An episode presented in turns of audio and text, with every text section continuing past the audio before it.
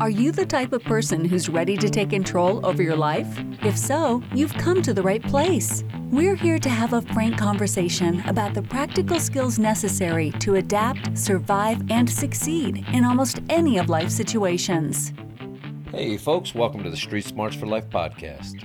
My name is JC Owens. I am your host, and let's get started with today's conversation. It's time for another podcast. Hey there, how y'all doing? It's a very windy day here in the Rockies, and today I want to talk about a subject that I think is important. It's on a lot of folks' minds with recent orders due to the coronavirus. But we're going to talk a little bit about sheltering in place. What does it mean for the average household to shelter in place during a crisis situation or a disaster? Many are familiar with the occasional shelter in place orders when a criminal is at large or a crime is in progress in an area.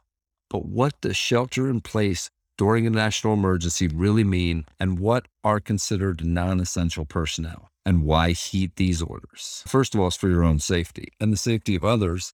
Let's face it, public safety's out there doing their job, trying to take care of their business and they don't need any additional complications created by those who choose not to follow orders. What do you need to do? What are the parameters of shelter in place? What are the provisions that maybe you should have on hand? One of the things we're learning through this crisis is that many folks did not have provisions on hand to properly shelter in place, and that's why the grocery stores are all empty. I always find that it doesn't matter where you live in the country, whether you're living in a disaster prone area or not, Having the proper provisions on hand to shelter, to hunker down, whatever you want to call it, may be the difference between a good or a bad experience. If you were to go into my stock room, you would find that I have enough water for at least 30 days.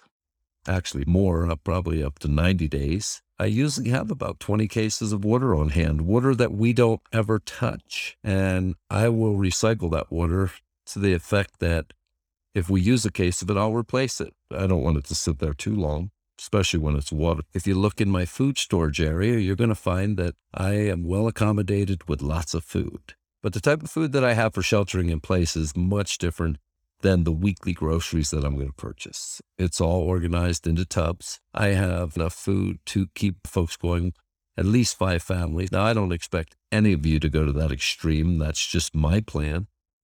But what I think everybody should have is dried foods, canned foods, the type of foods that do not perish, the type of foods that you can rely on being there if you have a situation and problem that you are required to stay in your home for an extended period of time. With dried food, naturally you need plenty of water on hand, and there's no guarantee that during a crisis or an emergency that the water system's not going to go down. There's no guarantees that the electric's not going to go down.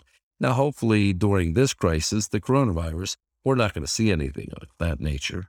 But if you talk to somebody who's been through a natural disaster, they will tell you that electric and water and even cell phones can go down. You don't have a lot of communication with the outside world, so I always figure a good portable radio.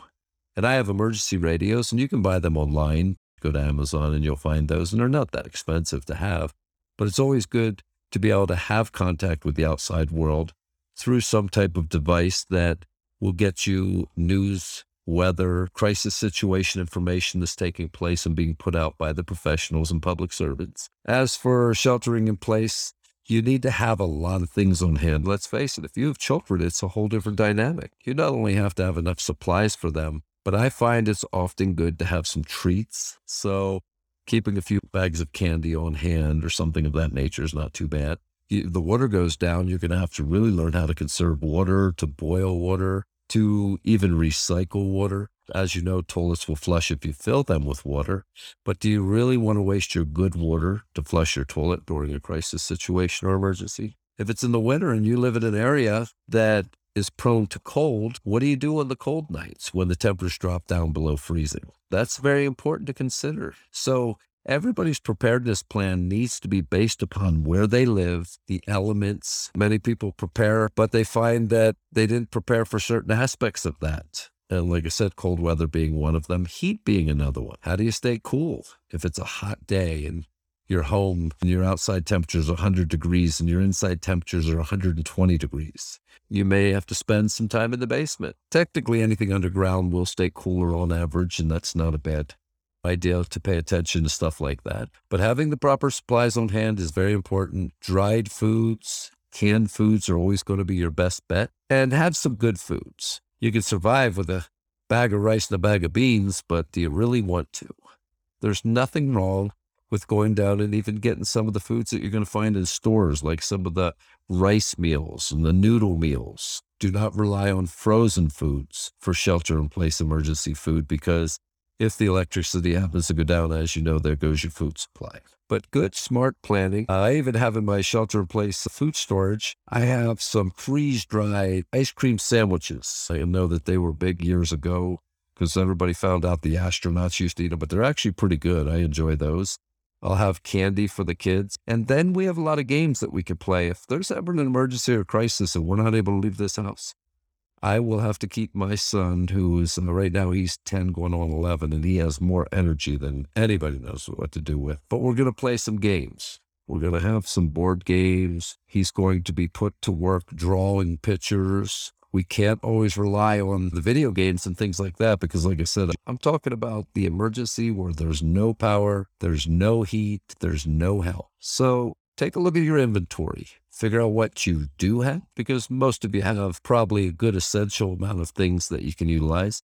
But you want to figure out what you don't have, what you're lacking, and plan on 30 days. And hopefully, it never comes down to ever having to break into those supplies. If you buy the right supplies, like I have the food that lasts 25 years, it's pretty good stuff. I can go in there and there's going to be different types of things. And all I have to do is mix it with water, heat up, and I'm good to go for a good portion of time. That's another consideration is how you're going to cook your food. Because remember, a lot of folks have never really had a situation like when I grew up in the mountains.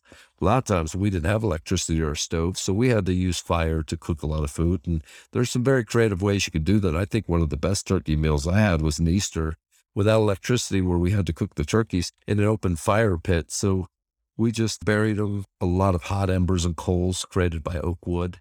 And boy, it was a great turkey. We all have barbecue grills. Most of us have gas grills. That's a good way to cook. If you don't have a gas grill, either get one or at least have some charcoals on hand because they can come in very handy. Take a look at some of the survival plans and information that you can find online. I wrote a book on it, have access to.